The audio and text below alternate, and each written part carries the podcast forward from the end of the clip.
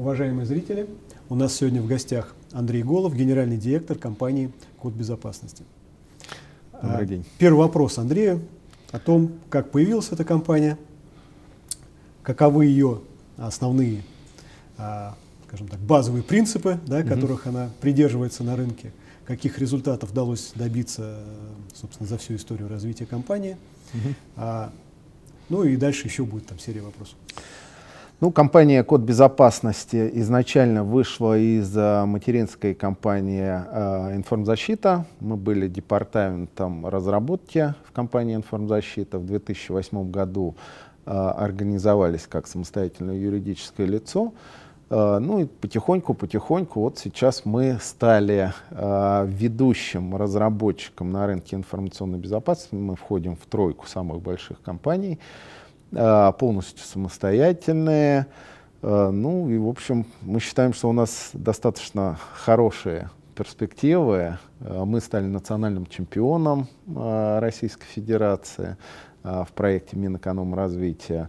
За последние пять лет мы выросли почти в три раза, если говорить в терминах там оборот, ну и на самом деле прибыли, потому что у нас уровень рентабельности он сохраняется. А вот какой вот. объем рынка, да, вашего целевого, как вы его оцениваете, ну или на всего рынка ИБ России, да, и какова доля у вас там? Ну, смотрите, все достаточно просто. А, рынок состоит из трех больших составляющих. Первый это рынок а, так называемых государственных структур, да? А, рынок госкорпораций и коммерческий рынок.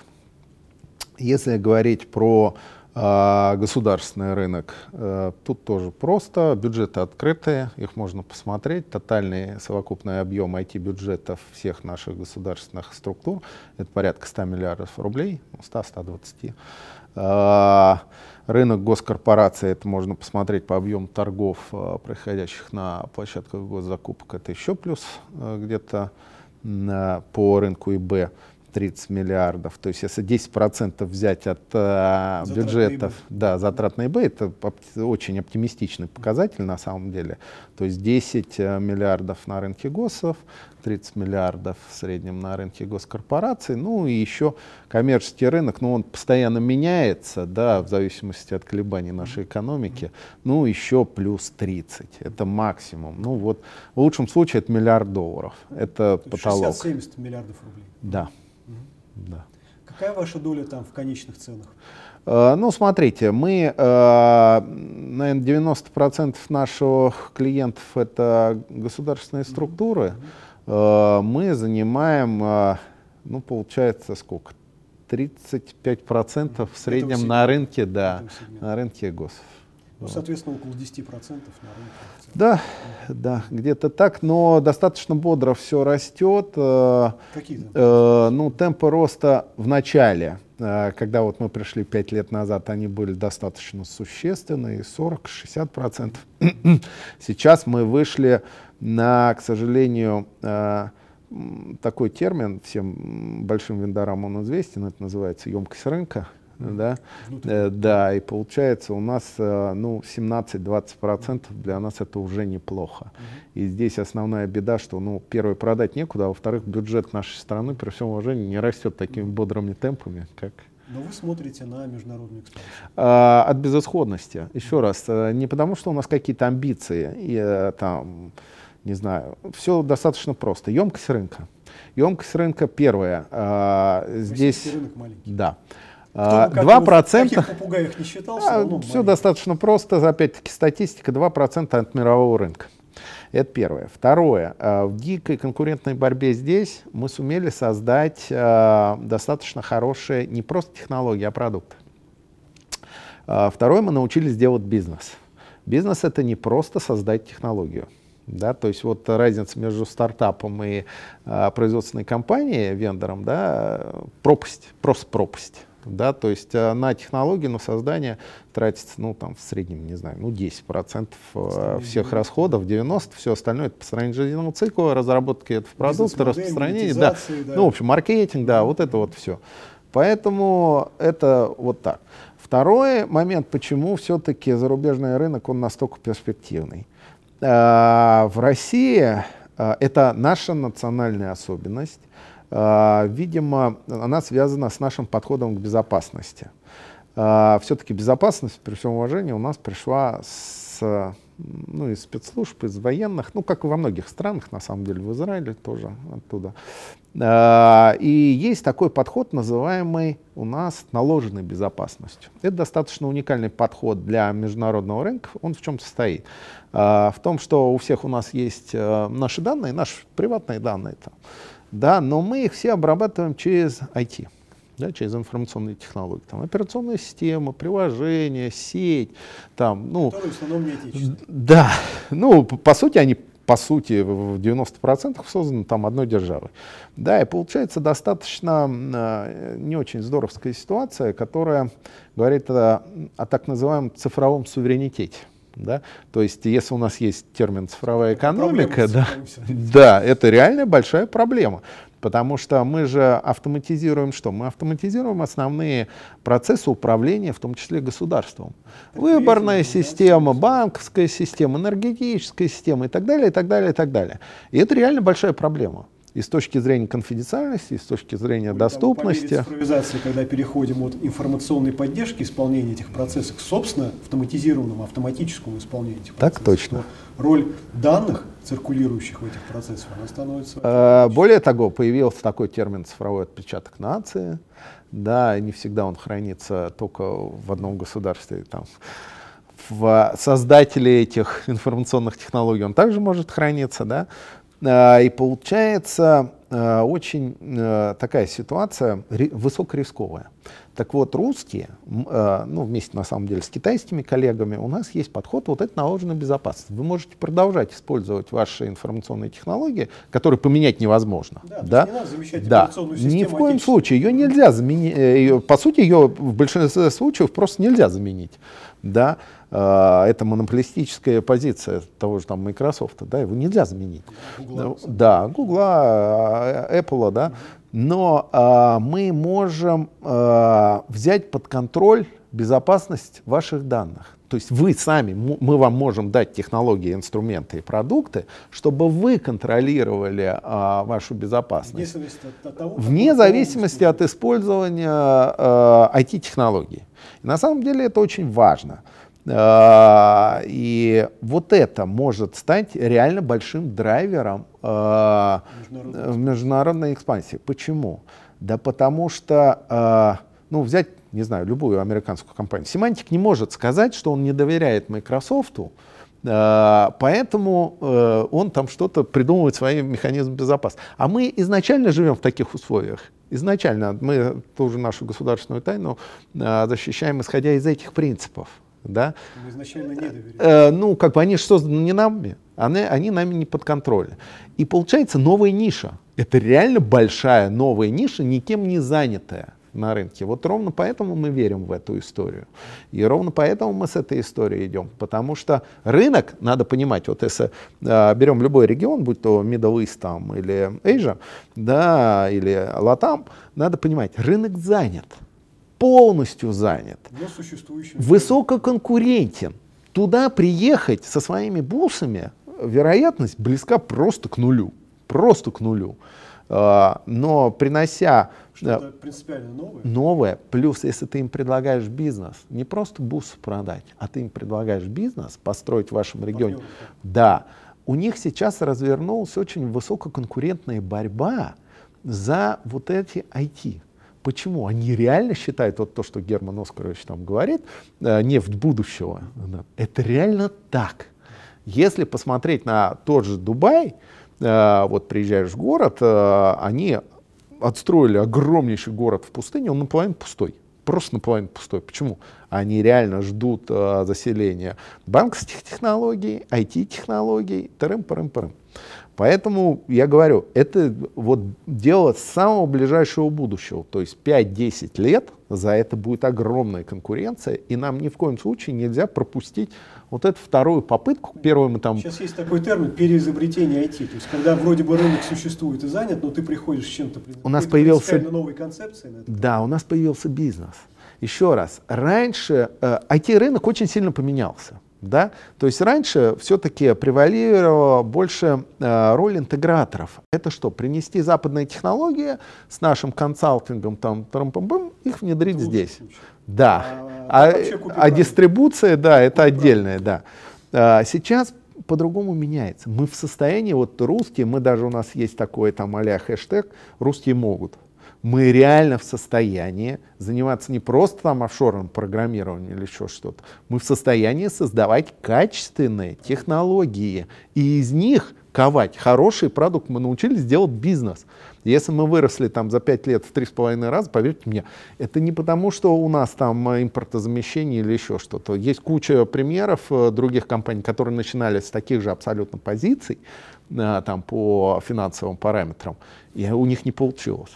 Просто надо уметь делать бизнес. На какие продукты вы сейчас делаете ставку?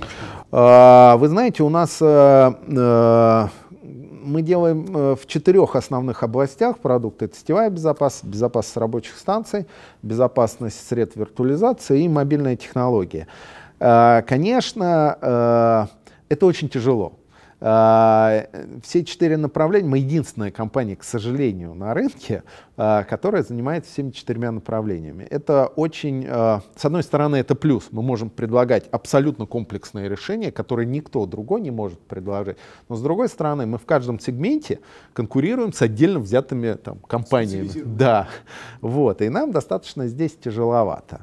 Вот. Ну, пока вот держимся. А в чем мы верим? Ну, конечно, мы тесно связаны с развитием IT. То есть, в первую очередь, это, конечно, мобильность. А, и интернет вещей и так далее. Да. Второе, это все о виртуализации. То есть надо понимать, что традиционная э, инфраструктура, да, да, э, традиционная IT-инфраструктура будет что меняться. Тесно связано с облаками. Да. Но в России, например, достаточно бодро все-таки строится сетевая инфраструктура. До сих пор есть большие стройки, опять-таки создаются новые госкорпорации, там появляются новые заказчики. Ну, в общем, эта штука достаточно интересная, и там как раз э, появляется большая наука. И вот э, там реальная наука. То есть, вот как раз про науку и образование хотел спросить. Вот а, у вас же трудятся сотни разработчиков. Да? разработчиков порядка 300 человек. Да, R&D блок. Очень узкоспециализированных, таких вот действительно прям разработчиков. К сожалению, у нас мы занимаемся именно системным программированием. А, вот э, мы не занимаемся написанием там, не знаю, игрушек на Яве. Да? А, это наша основная беда, что мы занимаемся глубокой наукой и именно системным программированием. То есть там ядра операционных систем, э, мы пишем там firewall, это высоконагруженные системы, да, ну, уровень э, компетенций наших ребят, он очень высок э, в мировом даже вот это. Но таких экспертов нет. Вот я как раз хотел спросить. Формально у нас в России выпускается много специалистов в области IT. Да? Сейчас ежегодно. и ИБ даже, да. да. И даже ИБ выпускает, там многие вузы это делают, и не только московские, да, но и в регионах. А, опять же, есть там по разным подсчетам до миллиона человек, имеющих IT-образование в России, которые пока уже выпустились из института, но пока не вышли на пенсию. Вроде бы выбор огромный. Вот, но при этом, как является ли это ограничением, да, или наоборот, это вот какой-то прям вот такой актив есть? Смотр... какого, каково качество этих специалистов? Да, э, смотрите, две тут проблемы. Первое, да, их, стал, их становится чуть больше. А уровень образования, ну, с нашей оценки, поскольку мы, говорю, вот, занимаемся системным программированием, он невысок весьма, их приходится переучивать. А вторая большая проблема была, мы с ней удачно сумели справиться в течение трех лет. Это не сразу было, в течение трех лет было очень тяжело. Это передача поколений. Значит, у нас есть три продукта, которым по 20 лет. И разработчики, они часто вот, ну там, 15 лет, 12 лет занимаются этим продуктом, да. И надо понимать, что, э, с одной стороны, это очень не здорово. Э, почему? Потому что глаза гаснут, э, хочется, знанием не хочется делиться, потому что ты гуру, и ты будешь здесь работать до пенсии, да, угу. и как бы вот это было очень тяжело. Но э, мы победили как? Объем задач решаемых, которые нам приносят заказчики, он стал огромен, и он физически невыполним э, теми, ну, вот этими гуру. Угу. И хочешь не хочешь, пришлось брать молодую кровь из студентов. Угу. И сейчас это очень у нас гармонично выстроено. То есть во- вокруг гуру работает 5-6 э, подмастерьев, и они очень быстро растут. Почему? Потому что я вот могу сказать, даже на примере, извините, там, своего личного э, родного племянника, там, э, студента Бауманки, которого мы взяли. Вот э, как раз занимается по-моему, э, по-моему, информационной безопасностью. Ну, не суть. Короче, пришел, двух слов связать тяжело. Да? А, буквально через а, два с половиной года он мне там написал письмо, а, не потому что там родственные связи, а потому что, ну, говорит, что-то как-то застыл в зарплате. Я говорю, ну, приходите тогда на собеседование с HR, со всем остальным, мы поговорим. У него за два с половиной года тотально поменялся язык он говорит на таком языке, который я уже не всегда понимаю. Mm-hmm. То есть его прокачали mm-hmm. так. Именно а, практической работой. Да, да, да, да. А, что, во-первых, он сразу получил а, на 40% больше а, в своем доходе, да, прям моментально. И во-вторых, еще раз, ребята, они стремятся за знаниями. Вот тот уровень знаний, который существует в нашей компании, его высокая концентрация настолько вот угу. большая, что они такого больше нигде не получат. Угу. Таких вот именно интеллектуальных центров в России, к сожалению, не так много. Либо у тебя выбор пойти в стартап, и там вероятность чего-то не такая большая, можешь угу. быстро сгореть. Либо пойти больше. в такую компанию, в которой тебя реально могут чему-то научить. Причем технологии, они, ну, говорю, мирового класса. А, мы тесно общаемся и с той же VMware, и Microsoft, и Intel, да, угу. и они получают те знания, которые они в книжках никогда, и даже при всем уважении к, профи- к нашей профессуре, а, эти технологии настолько быстро угу. развиваются, что они не могут им дать. Uh-huh. они могут дать системное мышление. Вот мы на это очень сильно обращаем внимание. То есть, насколько человек хочет учиться, насколько он э, дисциплинирован, насколько у него горят глаза. Если такой человек есть, поверьте мне, мы его в состоянии выучить. Вот еще один вопрос очень интересный, который хотелось бы обсудить. Uh-huh. Это понятно, что такое интенсивное развитие, такое вложение в R&D, да, оно требует финансирования. Uh-huh. Вот. Весь мир живет на, собственно, длинном недорогом финансировании, которого в России нет вообще. Да? Более того, есть мнение, которое многие игроки высказывают о том, что российский IT-рынок, он вообще не капитализирован. То есть у нас больш, большая часть игроков на рынке нет вообще даже капитала. примерных оценок капитализации не имеют. Поэтому я хотел спросить, вы как-то себя оцениваете с точки зрения стоимости, если да, то по каким параметрам, вообще как вы видите привлечение, вот эту проблему привлечения длинных дешевых денег? Ну, давайте разобьем э, вопрос опять на два. Э, первое про оценку компании и капитализацию. Да, это э, абсолютно самый такой новый термин для нас. Почему? Потому что мы говорим именно о вендоре. То есть не об интеграторе, не об дистрибуторе, а о вендоре. И вот тут оценка капитализации, она чуть-чуть по-другому делается. Uh-huh. Мы с партнерами очень, ну так, Э, ну, как дискутировали uh-huh. часто, uh-huh. все-таки понять, как же это считать. Uh-huh. Да, ну, а, все-таки, а, мне кажется, удалось донести идею. Первое, это не просто мультипликатор прибыли. Это не просто мультипликатор прибыли, неважно какой. Uh-huh. Да, какой мультипликатор. То есть надо влезать глубоко в оценку. А, да, значит, она состоит у вендора. Она, во-первых, есть бренд, бренд компании первую очередь. Да? То есть бренд-компания, он может, э, он реально стоит денег, э, он является драйвером продаж, и он является перспективностью э, твоей, насколько ты дальше будешь успешен. Да? То есть это очень важная характеристика. Она там и э, позиции в рейтингах, и позиции на рынке, доли рынка, там трым-прым-прым, много достаточно. Это основное. Это опять-таки привлечение тебя как HR-бренда, да, привлечение угу. э, да, угу. ребят, угу. чтобы у тебя работали. Дальше э, составляющая это э, бренды продуктов. Все то же самое да, тоже складывается из этого. То есть фактически можно сформулировать, продукт это ваша добавленная стоимость, да? Естественно, какой это просто актив. какой это, объем добавленной стоимости? Да, это, это просто перспектива этого объема. Да, он по сути просто актив. Единственное, что все вот uh, из-за отсутствия рынка капитала как такового, в России. да, именно в России, uh, мы часто не можем и понять, сколько это стоит. Хотя мы uh, вот у себя мы четко знаем, сколько компания стоит. Да? А, дальше второй вопрос по поводу рынка длинных денег. А, значит, э, в России, э, во-первых, информационная безопасность, к сожалению, к счастью, она очень зарегулированная у нас. Да? И поскольку мы, э, как отрасль, мы обязаны соблюдать определенные правила игры, мы во-первых, акционеры должны быть абсолютно прозрачны, во-вторых, там не должно быть иностранцев и так далее, и так далее, и так далее. Дальше. Длинные деньги нашим инвесторам, а вендор это длинные деньги. Почему? Потому что цикл создания продукта это порядка трех лет.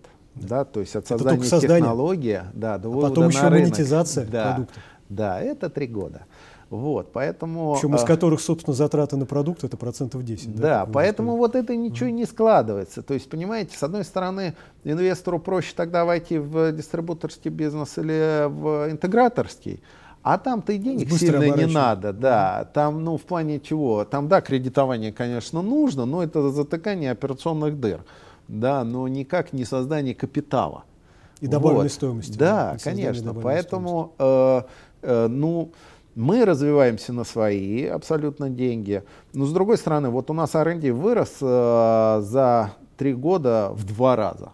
То есть вот мы со 180 программистов. Угу. Сейчас у нас, по-моему, 356, что-то угу. такая цифра. Я вот смотрел угу. перед передачей. Угу. Вот, поэтому это тоже э, стоит денег.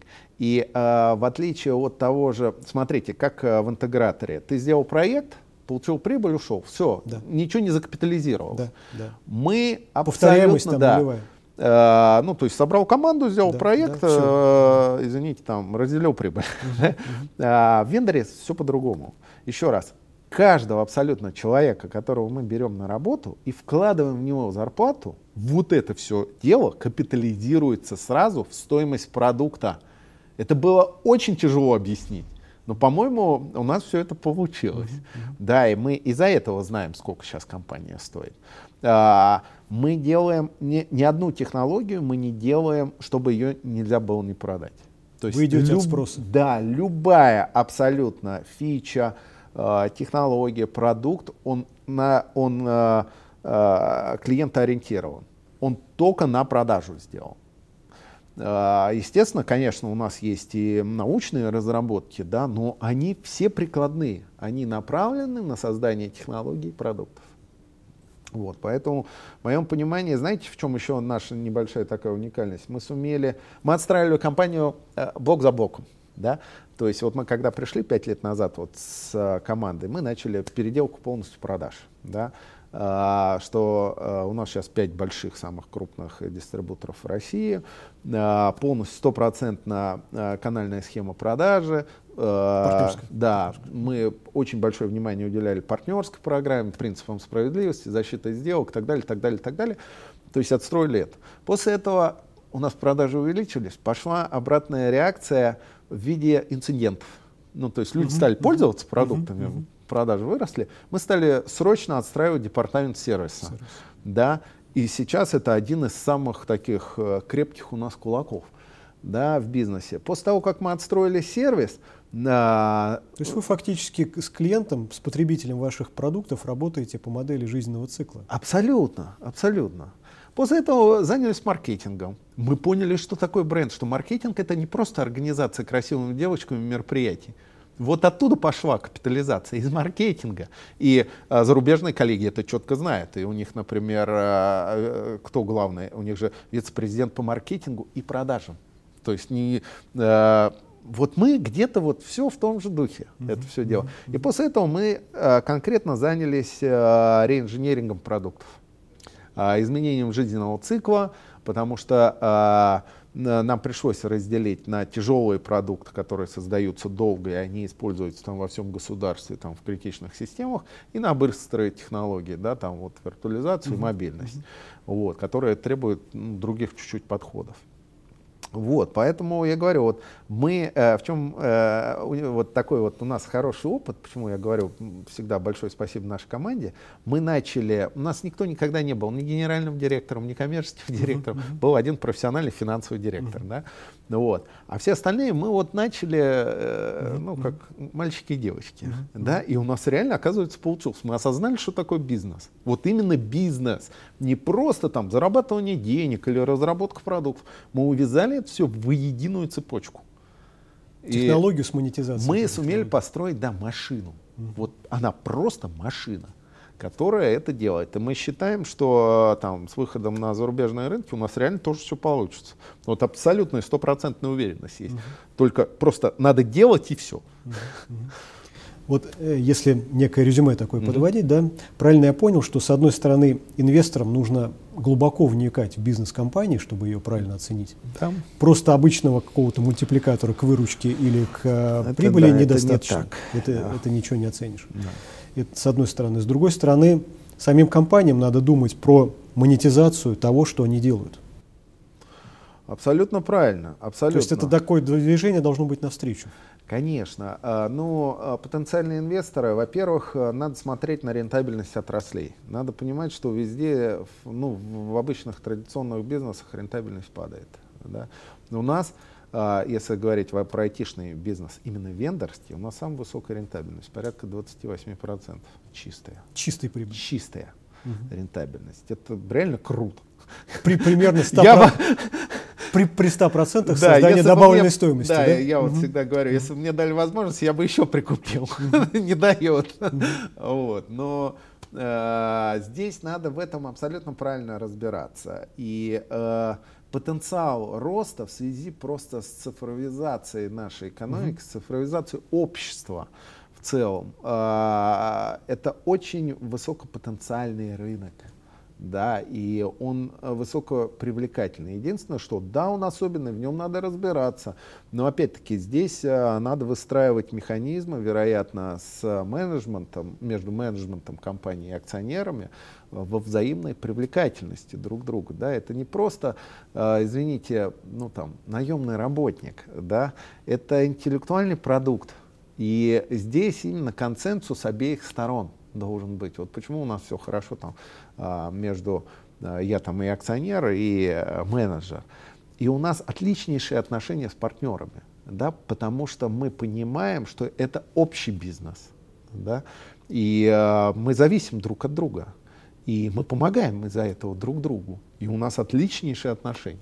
Поэтому я вот считаю, что, ну, как бы, если понимать этот бизнес и доверять, ну, доверять, конечно, с осторожностью смотреть. Mm-hmm. То есть, чтобы менеджмент, он гарантировал и доказывал выполнение взятой на себя стратегии. То есть, еще раз, вот я, знаете, до того, э, перед передачей все-таки посмотрел стратегию, которую мы написали в 2013 году, вот сейчас 2017, просто цели и задачи, куда мы придем. И вы знаете, ну, практически везде попали. То есть, э, да, где-то у нас есть небольшие отклонения там во времени, но по целям попали везде. Поэтому и это ответственность менеджмента. Если он перед акционером сумел ответить вот, за выполнение mm-hmm. своей э, стратегии, ну, значит, с бизнесом все в порядке. В завершении не могу не спросить на фоне пейзажа. У нас Кремль за окном, не знаю, видно это или У нас выборная система, все в порядке. Мы ее защищаем. Э, недавно была подписана программа «Цифровая экономика». Да, там стоят очень амбициозные задачи. Да. В этой связи хотел спросить, э, как вы видите свою компанию, свои продукты в этих задачах? Ну, мы участвуем на самом деле э, во всех этих ну, скажем так, совещаниях, э, во всех этих обсуждениях. Э, э, я лично, например, участвую на площадке Сбербанка и на площадке mm-hmm. там Натальи Ивановны Касперской, да. Mm-hmm. То есть, ну, пока с осторожностью. С осторожностью, причем потому что в информационной безопасности, опять-таки, важен не только драйв, вот прям, что нам надо что-то сделать, а важна сбалансированность рисков.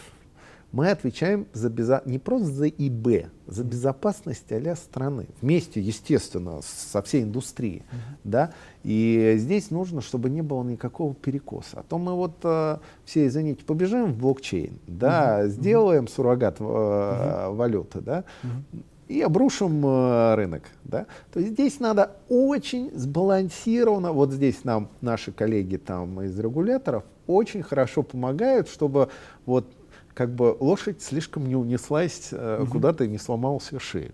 Угу. Вот. Поэтому надо очень аккуратно, но, естественно, это будущее. Мы от него не убежим. Угу. То есть э, это оптимизация процессов управления будет происходить, да, там неважно, ну, вот по тем же госуслугам это mm-hmm. можно понять. Mm-hmm.